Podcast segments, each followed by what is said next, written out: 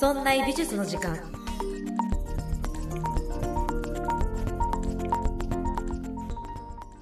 美術を身近にするこの番組、そんな美術の時間。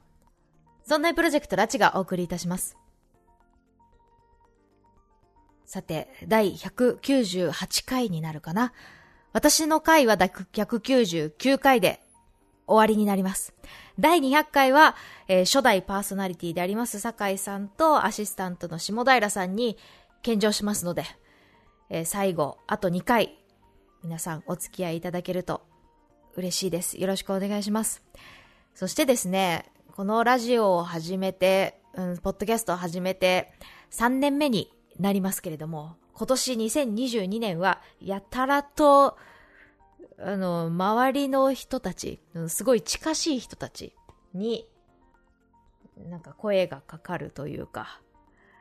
そういう年だったなって思っています。この間も大学の先輩が久しぶりに LINE が来て、ラチさん、YouTube やってるんだねとかっていう話とか、あとは、あの、高校時代に、高校時代というか、小学校から一緒の、高校まで一緒の友達、でも、すごく仲が良かったわけでもなくみたいな距離感の友達いるじゃないですか。同級生で。で、まあ、面識はあるし、別に嫌いでもないし、あれなんだけど、すごく接点があったわけでもない、微妙なこの関係の友達から連絡が来るとか。ねえなんかそういう、そういう年でした。本当に。なんか、ねうんポッドキャストやって、なんか、昔の友達が増えたという、不思議な体験をさせていただいております。さあ、そんな中でね、えー皆さんにご愛顧いただいているこちらの番組ですけれども、200回で終わるということで、200回記念、YouTube ライブやらせていただきたいと思っています。なので、えーこの200回は、200回の朝6時は、酒井さんたちの、まあ、ラジオ、ポッドキャスト番組を聞いていただいて、夜9時、夜、木曜日夜9時には、私の YouTube ライブ、ぜひ聞いていただけるといいなと思います。こちらの YouTube ライブでは、ちょっとね、やっぱね、私 FM ラジオが好きなんですよ。FM ラジオっぽい、あの、YouTube ライブしたいなと思っているんです。なので、皆さんに、あの、普通オタを募集します。よろしくお願いします。普通オタ、初めて募集するかもしれない。えっと、番組の概要欄に Google フォームを用意しておきます。作っておきます。そこで、えー普通おたのお便りを募集する欄と、えーコーナーのお便りを募集する欄を作っています。普通おたは何送ってくれても大丈夫です。ラジオネーム書いて、で、これこれこうですみたいな話をしてください。そして、コーナー、初めてのコーナー企画、初めてのコーナー企画かな？前にやったことあるかな？コーナー企画やります。それは、私の美術の思い出です。このコーナーはですね、この番組、そんな美術の時間の第1回のトークテーマだったんですよ。あの、中小学校とか中学校とか高校時代、まあ、学校の美術の授業の思い出話をするっていうのが第1回のトークテーマだったんです。まあ、なので、ちょっとそれをリスペクトしてね、皆さんの美術の思い出、聞きたいなと思っています。なので、えーこちらのね、Google フォームから、普通おた、もしくは私の美術の思い出、投稿してください。よろしくお願いします。皆さんで YouTube ライブ、レイディオ形式で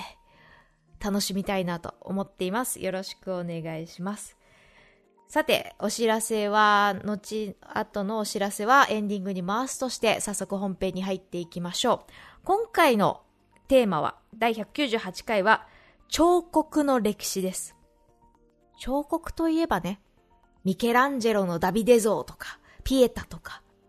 あとはミロのヴィーナス、ギリシャ・ローマの文化のあの時の大理石の、まあ、ビロのヴィーナスとかサモトラ家のニケとかやってきましたよね。あとは近代芸術になってくるとオーギュスト・ロダン。地獄の門とか考える人とか、ああいうのを作っている人もやったし、あとは岡本太郎。岡本太郎さんの、あの、太陽の塔に触れたりとか、まあそういう回もやらせていただきました。番組では絵画の歴史、まあ絵の、えー、歴史を主にやってきたのですが、今回は彫刻をフォーカスしてお話ししていこうかと思います。トピックは2つです。1つ目、まあ、彫刻とはそもそも何なのかというのをまず最初におさらいします。そして2つ目は歴史です。歴史をざーっとまとめてみました。えー、今回歴史、えっ、ー、と、4ブロックあるかな？?4 ブロックご用意しました。まず、古代、ルネサンス、近代、20世紀。このジャンル、この時代に沿って、えー、彫刻という文化がどうやって変化していったのかというのを見ていきたいと思っています。あ、違うわ。えっ、ー、と、5つですね。間違えました。5つ。戦後も入れます。えっ、と、古代、ルネサンス、近代、20世紀、戦後、5つのブロックに分けていきながら、まあ歴史をざーっと見ていきたいと思っています。そして、えー、今回も audiobook.jp ではおまけ音声をつけています。今回のおまけ音声は彫刻鑑賞のポイントです。まあ、絵画の鑑賞のポイントっていうのは番組でよくやらせていただいておりますけれども、じゃあ彫刻はまた一個特徴があるのか。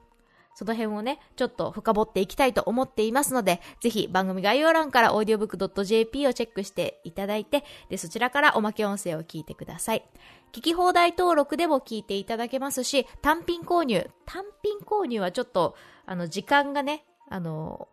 すぐに配信されるわけではないので、ちょっとブランクがあるのですが、単品購入ですとお安くお買い求めいただけると思います。ぜひ、そちらからチェックしてください。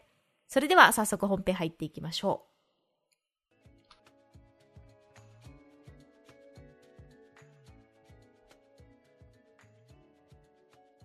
さて、本日は彫刻の歴史です。まあ、そもそも彫刻とはというところを、まず一回おさらいしていきましょう。まあ、なんとなくね、ある程度わかるようなことだとは思いますけれども、まあ、定義として、えー、まず最初に、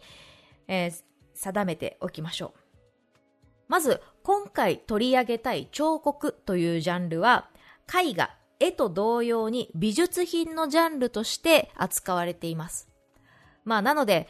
えっ、ー、と、例えば、千利休の使った楽茶碗が、これも講義の意味で彫刻だとかっていう話になってくるとちょっと広くなってしまうので、今回は西洋美術における、まあ、美術品と呼ばれているジャンルで彫刻と定義させてください。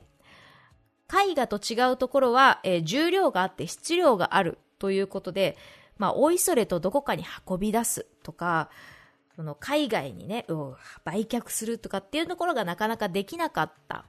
作品、ジャンルではあるかと思います。そして絵画と違うところといえば、絵画は二次元、表面しか描かれていないというのがおおよその作品ですが、彫刻は裏面までちゃんとある。360度。彫られているものがありますので、まあ、半立体彫刻というのもありますが、基本的には360度見ることができますよというものです。素材は、え木、石、鉄、ブロンズ、え石膏、セメント、銅、FRP、ローとかっていろいろありますけれども、まあ、伝統的な素材といえば大理石とか、ブロンズとか、そして現代になってくると、だんだんね、FRP とか、別の新しい素材を使用したりとかもしていきました。絵画作品は主に室内に展示されることが多いのですが、彫刻作品はどこでも室内でも室外でも展示されているものだということが言えます。制作方法は主に4種類あります。作り方が4種類ありますよということです。まず1つ目に掘る。まあ、カービングというやつですね。大きな石のブロックから、こうミケランジェロがね、ここにダビデが見えるって言ってポンポンポンポン掘っていって、そうやって制作していくのが、まあ、掘るやり方ですね。彫刻というぐらいですから、掘って作るのがまあオーソドックスかなというところがあります。その他にも3種類の制作方法があるんです。次に、型を作るモデリング。さっきの掘るっていう作業が大きな塊からこう引き算をしていく作業に対してあの粘土みたいにこう足して足して作っていくっていうのが、まあ、モデリングのやり方です。まあ、さっきちょっと違うよって言った陶芸のジャンルもこう粘土をねこう足していくっていう作業に当たるかなと思います。そして三つ目にキャスティングと呼ばれる鋳造です。鋳造はえ型を作って流し込んで作るっていう、えっと、オーギュスト・ロダンがこの鋳造のやり方をやっています。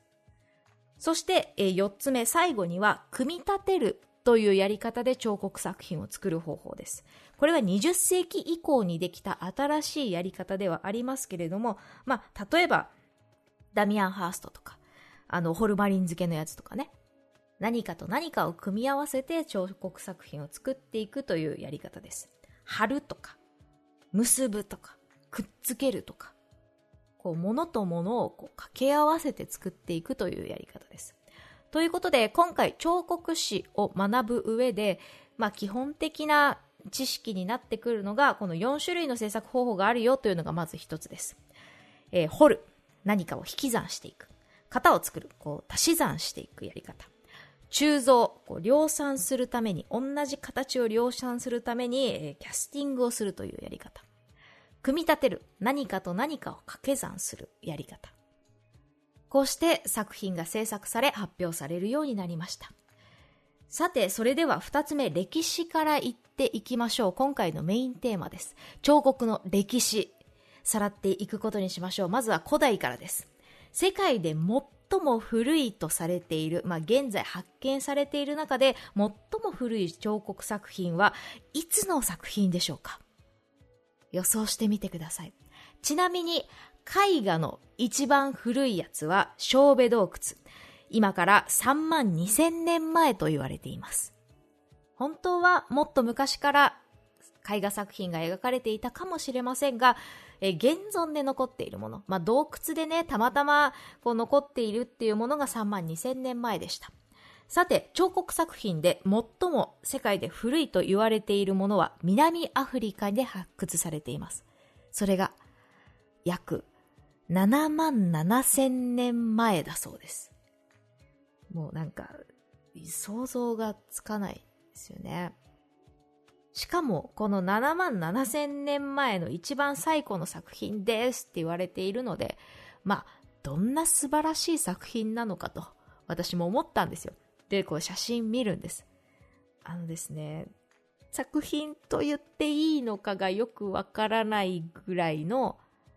ほんとなんか、レンガサイズの、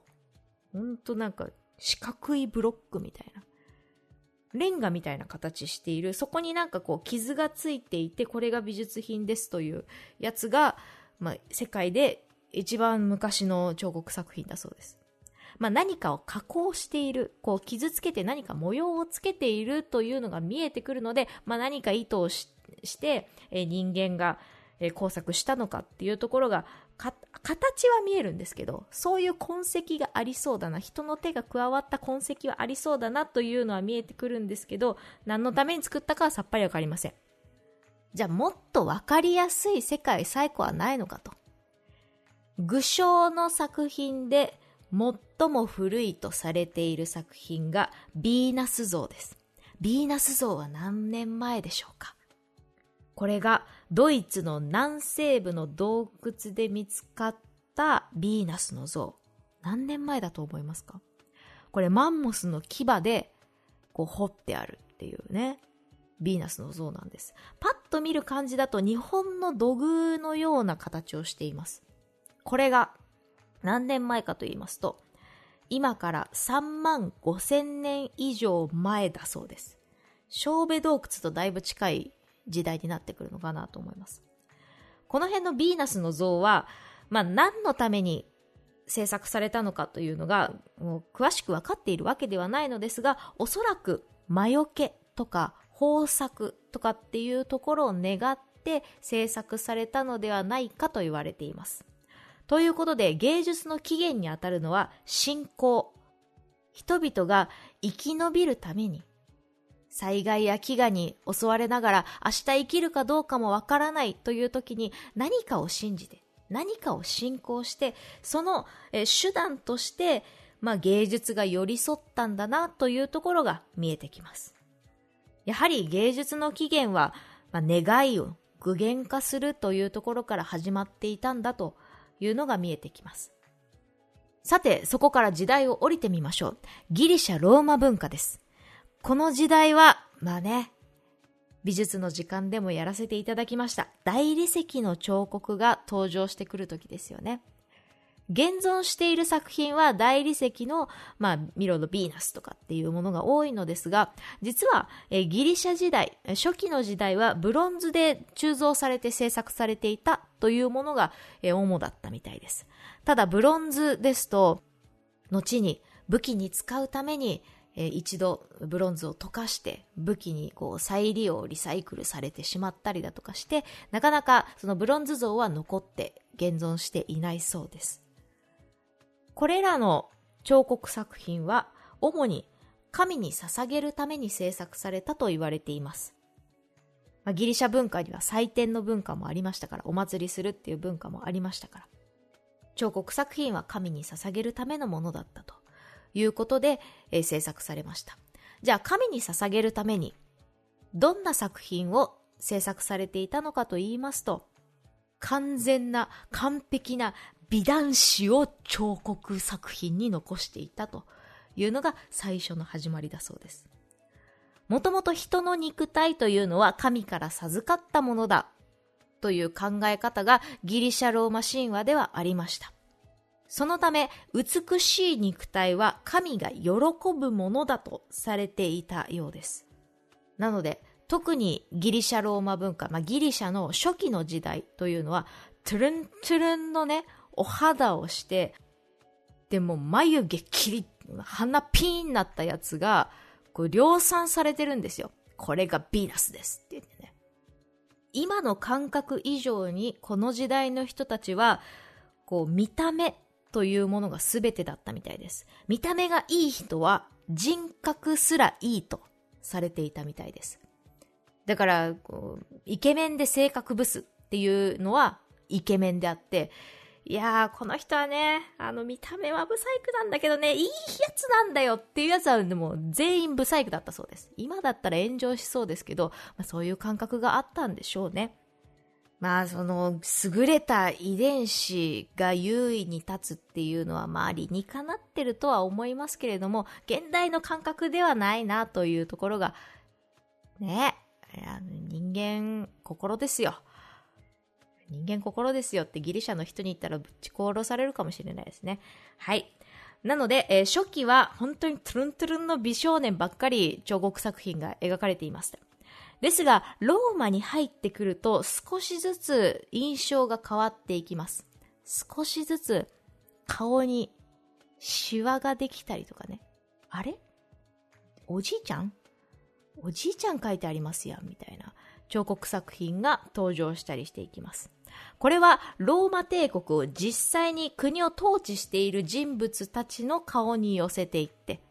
自分たちの権威を表すというところが見えていきます。つまり、ギリシャの時はもう神様のため、神様が絶対という感覚だったのが、ローマ帝国になってくると人になってくる。人が統治している。人が中心であるという考えにだんだん移っていったというのが、まあ、彫刻から見て、見えてくるかなと思います。さて、そんなローマ帝国ですが、後にキリストが国境化してきますね。キリスト教が国境化していきます。そして、偶像崇拝禁止の壁にぶち当たりまして、彫刻の歴史というのは、どんどん停滞方向に動いていってしまうことになりました。製造破壊運動なんていうのも要所要所で起こっていますから、もう直に直面するわけですね。作っても破壊されるし、作っても破壊されるし、依頼も来ないし、偶像崇拝やみたいな感じでね、だんだん彫刻というものが日の目を見なくなってしまいました。その日陰に行ってからも全く彫刻が、えー、扱われていなかったわけではありません。それは建築の一部として彫刻作品は根強く残っていました。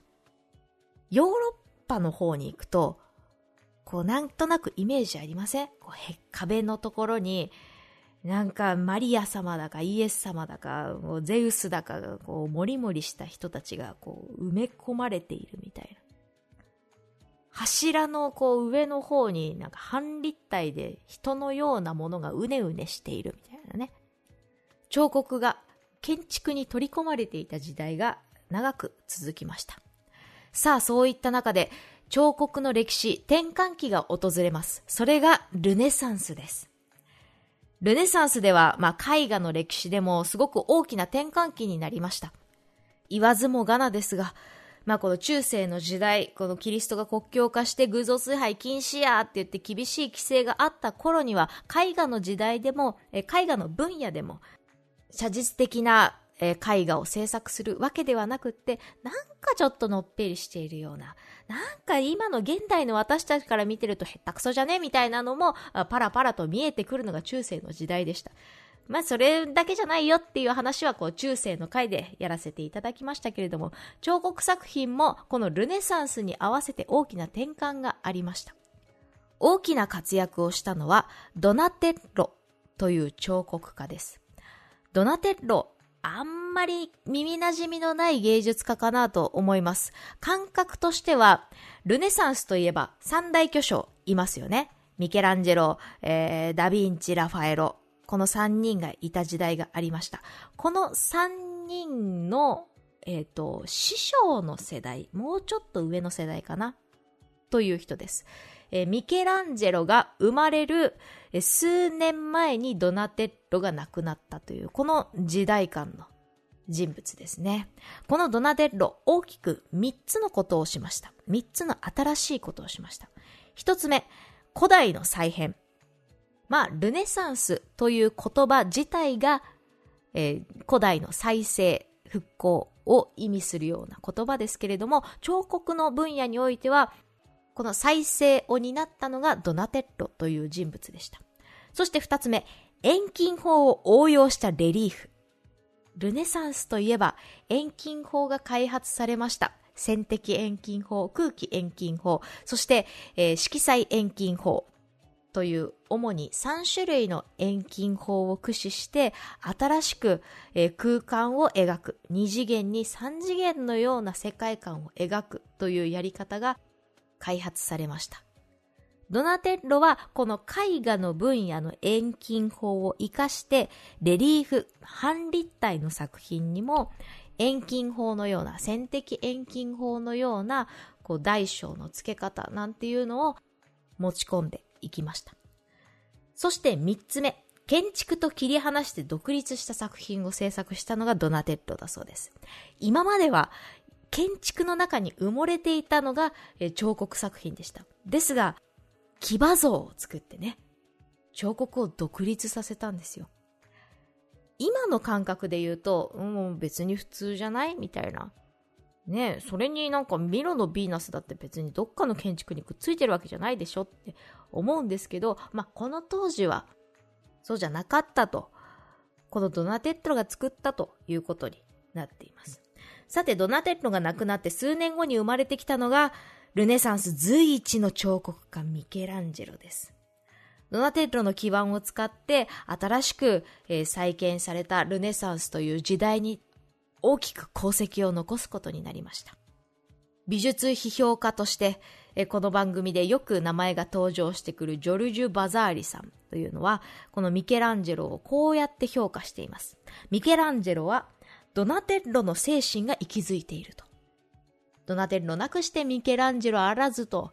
いうところが言えるのではないでしょうか。さて、こういった火付け役たちが活躍したおかげで美術史、の中で彫刻の歴史というのは大きく完成されていくことになりました。これはいいことでもありましたが、良くないといえば良くなかったのかもしれません。実はこのミケランジェロの大功績によって、この後300年ほど、ミケランジェロの呪縛から離れられないというのが彫刻の歴史にありました。彫刻史っていうのはこっから全然動かないんですよ。絵画の歴史はルネサンスの後、マニエリスムに行ったり、バロックに行ったり、ロココに行ったり、ロマン主義行ったり、新古典主義に行ったり、コロコロコロコロ派閥が変わって、いろんな、えー、様式を見せてくれました。ですが、彫刻の歴史というと、このミケランジェロからずっと変わらないんですね。もちろんその合間合間で活躍した彫刻家はいました。いたんですが、なかなか歴史として動くということには至らなかったみたいです。ようやく彫刻の歴史が動いたのはミケランジェロから数百年経った19世紀でした。さて、19世紀、近代に時代を移していきましょう。動かしていったのは、オーギュスト・ロダンです。冒頭でも少しお話ししましたね。考える人とか、地獄の門を制作したのがオーギュスト・ロダンでした。彼は近代彫刻の父と呼ばれていました。さて、オーギュスト・ロダンが一体何をして歴史に残ったのでしょうか今までの常識を大きく覆したのがオーギュスト・ロダン。何を変えたか。ポイントは、神を作っていた彫刻作品が人間的になったというのが新しかったんですって。はえーと。だミケランジェロだって、ピエタとかダビデ像とか、あの、聖書とか神話を題材に彫刻作品に落としてたじゃないですか。そうじゃなくさせたのがロダンなんですって。ほう。彼の出世作である聖堂時代という作品があります。この聖堂時代という作品は神でも仏でも何でもなく名もなきベルギーの兵士を彫刻作品に落としたそうです。この兵士は敗戦の苦しみで悲痛な叫びを上げているような、こう、ぎゅっと顔を引きつらせるような、まあそういうね、あの、表情をしているんですね。それが当時衝撃だったらしいです。不思議ですよね。確かに絵画の世界でも、この時代19世紀といえば、ギュスターブ・クールベが、オルナンの埋葬と言って、神でも仏でもない何でもない普通の一般人のこうお葬式の様子を、もう歴史画ですかっていう大きいキャンバスに描いて物議を醸したという作品の歴史がありました。このように何でもない人を作品、美術品に残すっていうのが当時ものすごく衝撃的だったみたいです。この聖堂時代は結局国家買い上げになりまして、その後、え地獄の門という対策を制作されるように、え依頼されるように、そういうふうに、えロダンは繋がっていきました。一時期この聖堂時代は、人を固めたんじゃないかと噂されるぐらいリアリティがあったみたいです。君、この鋳造、この中に人入ってないと。君メデューサじゃないみたいなの言われたんでしょうね。このようにしてロダンが作ったのは、それまでの彫刻の常識、美の模倣を作る。神様の美しいお姿を忠実に再現するという美の模倣としての彫刻の役割ではなく、人の心情を映し出すという新しいフェーズに入っていきました。だから、オーギュスト・ロダンは近代彫刻の父と言われているんですって。さてそこからまた時代を下ろしていきましょう。20世紀に入ります。ロダンが切り開いてくれた新しい近代の彫刻が20世紀になるとさらに展開されて枝分かれするようになりました。大きく3種類に枝分かれします。一つ目、抽象化。二つ目、コンセプチュアルアート。三つ目、シュールレアリズムです。一つ目の抽象化から話を進めていきましょう。20世紀に入ってくると、これまで人間を描いていた、人体を彫刻していたというものからどんどんどんどん削ぎ落とされて、抽象的な表現に移行していくことになりました。例えばピカソやモディリアーニなんかが、えー、この抽象表現の彫刻作品も作品制作していくことになっていきます。彼らは芸術家、絵画も描いているアーティストですが、彫刻家としてこの抽象表現で代表的な人物は、ブランクーシ、コンスタンティン・ブランクーシという彫刻家です。私の YouTube でブランクー氏は取り上げたことがあったかな？彼は空間の鳥という作品が代表作として残っています。鳥とタイトルについていますが、えー、あまりに抽象化されすぎて鳥なんだか何なのか、もう飛行機のプロペラみたいな、プロペラの一部みたいな、こう、ヒュインってなっている、こう、なんでもないような彫刻作品を残しています。ザ・抽象っていう感じのね。まあ、それが、まあ、20世紀に新しく登場してきた彫刻のジャンルのスタイルです。そして二つ目、コンセプチュアルアート。これは絵画で言うと、デュシャンが火付け役になって、えー、後に展開していった芸術作品の、えー、ジャンルでした。彼はレディメイドを使って既製品を使って、えー、作品を制作するというやり方をとっていましたよね。このレディメイド、泉という作品を発表することによって、アートって何だろうっていうのを根本的に問いかけるものになっていきました。この問いかけによって生まれたのがコンセプチュアルアートです。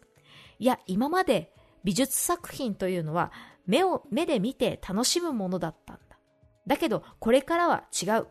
えてみるものなんだよ、というふうに、まあ、移行していった、その時に生まれたのがコンセプチュアルアートでした。そのため、このコンセプチュアルアートの彫刻作品って、こう見ただけじゃ何言ってるかさっぱりわかんないみたいなのも結構あるかなと思います。さて、三つ目、シュールレアリズムです。シュールレアリズムというのは、まあ、あの、マグリットとか、ダリとかが絵画のジャンルではメジャーな芸術家かなと思います。シュールレアリズムが起こったきっかけは世界大戦からでした。世界大戦によってもう世界中が不安であの覆われていた時代がありました。この時代に登場したのが、えー、反戦争ダダイズムという派閥でした。このダダイズムがまた発展していって生まれたのがシュールレアリズムです。彫刻家でシュルレアリズムで20世紀でメジャーな人というと、ジャン・アルプという彫刻家がいます。代表作が雲の羊飼いっていう作品がありまして、あの、羊飼いって書いてありますけど、何、なんだかよくわからない作品です。もう見ただけじゃ、まあでも言われると羊みたいなモフモフしてる作品だなというやつが、まあこう、ジャン・アルプがね、制作した作品です。また、ジャコメッティも、えー、対戦まではシュルレアリズムのジャンルに含まれている彫刻家だと言われていました。ジャコベッティも YouTube では、えー、一回紹介したことがあるかと思います。歩く人。すっごく細い人をね、制作しているのがジャコメッティです。さて、20世紀、枝分かれしていきました。そして世界大戦が始まって、時代を戦後まで降りてみることにいたしましょう。戦後になると文化の中心がこれまで西洋だったものがアメリカが中心になっていきます。絵画のジャンルでもこのミニマルアートとかポップアートとか、えー、抽象表現主義とかっていうこうアメリカが発祥の芸術派閥というのが生まれていきました。彫刻の歴史はどうなったかというと、もう戦後以降は、この芸術の歴史、美術史の歴史と合流していくことになります。そのため、今まではこう絵画の歴史とは少し乖離したような進化の仕方がありましたけれども、だんだんだんだん20世紀に入っていって、芸術の歴史と合流していきながら、戦後ではもうほぼ美術史と合流しているかなというところが見えていきました。さて、いかがだったでしょうか？最も古い7万年前、7万7千年前の作品から戦後までを振り返っていきました。最初はね、まあ、ビーナスとか祈りの彫刻から始まりましたよね。そして、ギリシャローマ時代に入っていって、神のために彫刻作品を描いていくというところから、えー、ルネサンス、ミケランジェロまで見ていって、でもミケランジェロがすごくすぎたためになかなかその後発展しなかったよというところを切り開いてくれたのが近代彫刻の、えー、父でありますオーギュスト・ロダンだった。オーギュスト・ロダンからだんだんだんだん美術史と合流していきながら戦後にはもう合流したかなと言えるというのが大きな彫刻の流れでした。このように交わりながら、あるいは停滞していきながら、それでも彫刻独自の魅力と考え方が詰まった大きな歴史だったかなと思います。また一つ、美術史を別の角度から見て楽しめる材料になればと思っています。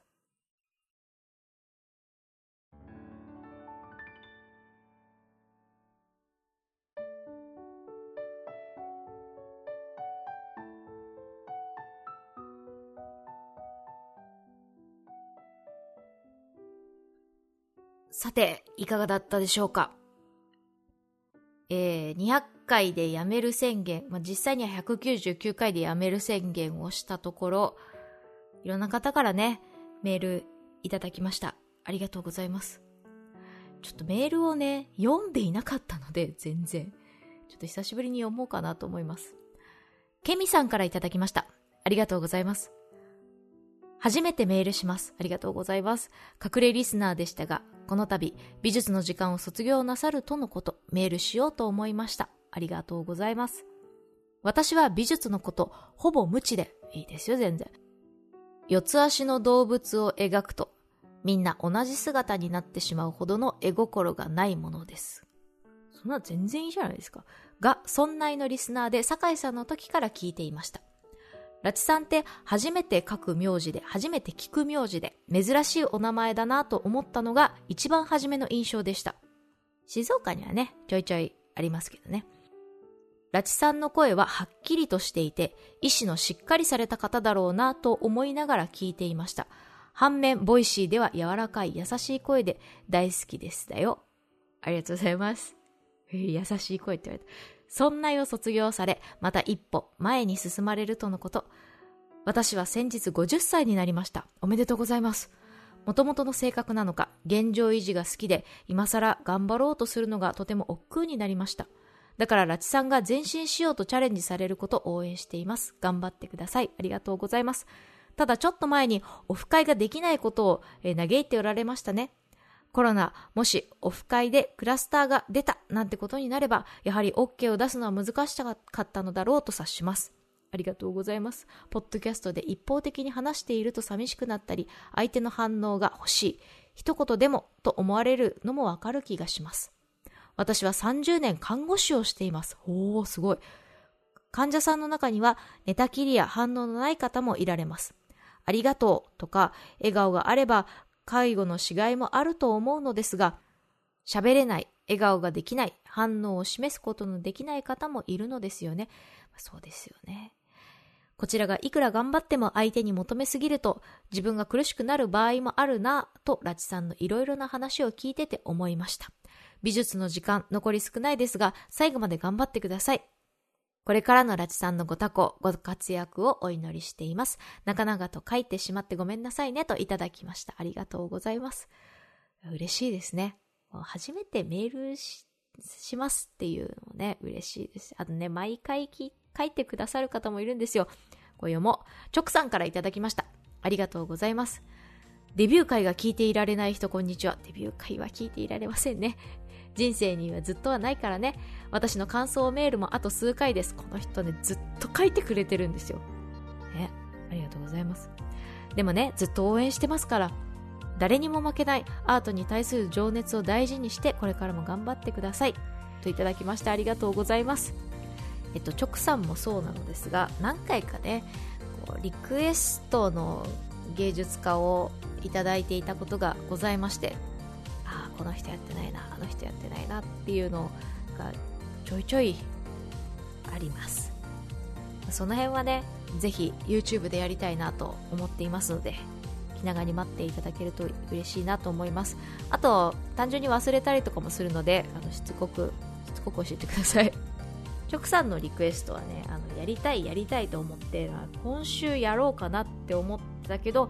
いやでもちょっと彫刻師やりたいなって思ったりいや今週やりたいなと思ったけどあスペイン史やりたいなっていうこう大きいものに飲まれて